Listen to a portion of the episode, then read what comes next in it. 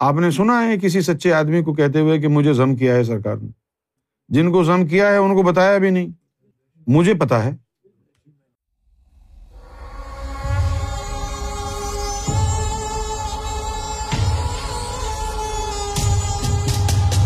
پہلی بات تو یہ ہے کہ زم کرنا ہمارے اختیار میں ہی نہیں ہے۔ یہ تو سرکار کا کام ہے، سرکار کی مرضی ہے۔ سرکار جس کو چاہیں کریں۔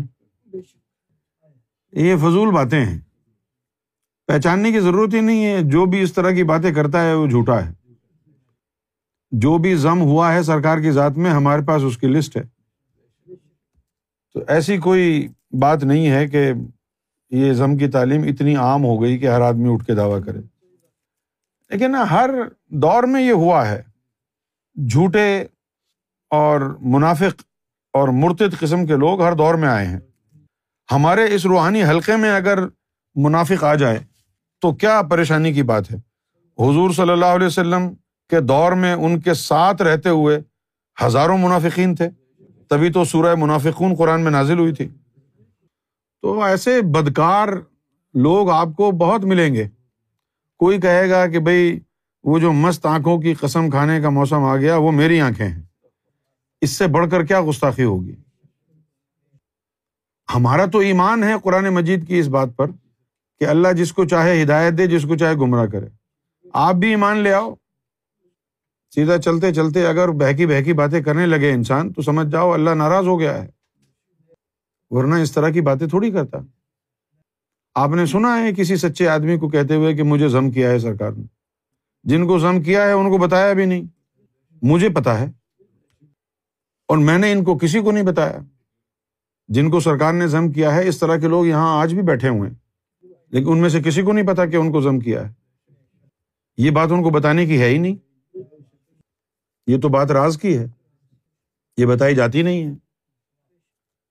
سچے اور جھوٹے کی کیا تعریف میں بیان کروں گا؟ کوئی بات نہیں، اولاد نہیں ہے۔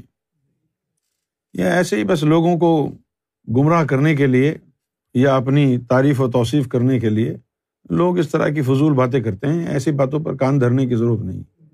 جو آ کے یہ کہتا ہے، میں ضم ہوں، مجھے بات نہیں، میں اولاد ہوں، دو چار اس کو ادھر سے ادھر سے لگائیں آپ۔ ساری بات سمجھ میں آ جائے گی۔ اب جب کسی کو پتا ہی نہیں ہے کہ وہ ضم ہے، تو وہ دعویٰ کیسے کرے گا؟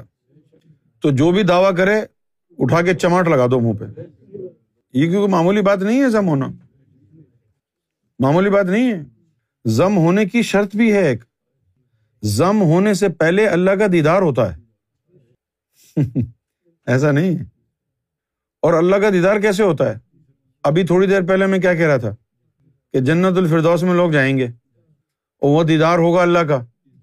اور دیدار کر کے وہ ستر ہزار سال کے لیے بے ہوش ہو جائیں گے۔ تو ستر ہزار سال بعد ان کو ہوش آئے گا۔ یہی کہا تھا نا۔ اب دیکھو زم کرنے والے کی کہانی کیا ہے۔ دیدار کرنے کے بعد جنت الفردوس میں عاشقین الہی بہتر ہزار سال کے لیے بے ہوش ہو جاتے ہیں۔ اور یہ زم والا دیدار کرنے کے بعد یہ کہتا ہے مزہ نہیں آیا۔ پھر اس کو زم کرتے ہیں۔ وہ جو جنت الفردوس میں بیٹھے ہوئے عاشقین نے خود، وہ بہتر ہزار سال کے لیے بے ہوش ہو گئے۔ وہ یہ کہہ رہا مجھے مزہ ہی نہیں آیا۔ تو اس کی شان کیا ہوگی؟ ایسی بات نہیں ہے یہ کہ بھائی ہر آدمی کہ جی میں زم ہو گیا، میں زم ہو گیا۔ زم کے ساتھ ایک اور زم لگاؤ۔ میں زم زم ہو گیا۔ یعنی پانی پانی ہو گیا۔ ایک گانا بھی تو ہے ممبئی میں، بالی ووڈ کا۔ میں پانی پانی ہو گئی۔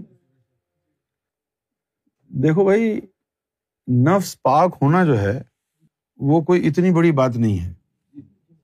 نفس پاک ہونے سے یہ مراد نہیں ہے کہ اب اللہ تعالیٰ آپ پر بھروسہ کرے گا۔ پاک ہی ہوا ہے نا۔ اچھا تم یہ کہو، میں نہا کے آیا ہوں، میں پاک ہوں۔ تو اس کا کیا مطلب ہے؟ ساری زندگی پاک رہو گے اب تم؟ پھر ناپاک ہو جاؤ گے، پھر نہ ہوگے، ہے نا؟ تو پاک نفس ناپاک بھی ہو جاتا ہے۔ پاک نفس ہونا کوئی بڑی بات نہیں ہے۔ نفس مطمئنہ ہونے والی جو کہانی ہے نا، وہ بڑی بات ہے۔ زم کی تعلیم کے لیے قلب شہید ہو، نفس مطمئنہ ہو۔ دیدار الہی ہو چکا ہو۔ تب زم کی تعلیم شروع ہوتی ہے، اس سے پہلے نہیں ہوتی ہے۔ اب اپنی مرضی سے جو مرضی ہے، کہانی بناتے رہے اس میں کوئی فرق نہیں پڑتا۔ لیکن زم کے لیے نفس مطمئنہ ہو، قلب شہید ہو، اور وہ بغیر تجلی کے نہیں ہے۔ پھر دیدار الہی کیا ہوا ہو، اور دیدار الہی کرنے کے بعد آرام سے بیٹھا ہوا ہو، منہ لٹکا ہوا ہو۔ ہاں بھائی، کیا ہوا؟ یار، دیدار بڑے شوق سے گیا تھا، مزہ نہیں آیا۔ اچھا۔ چل پھر ٹرک کے نیچے آ۔ نہیں؟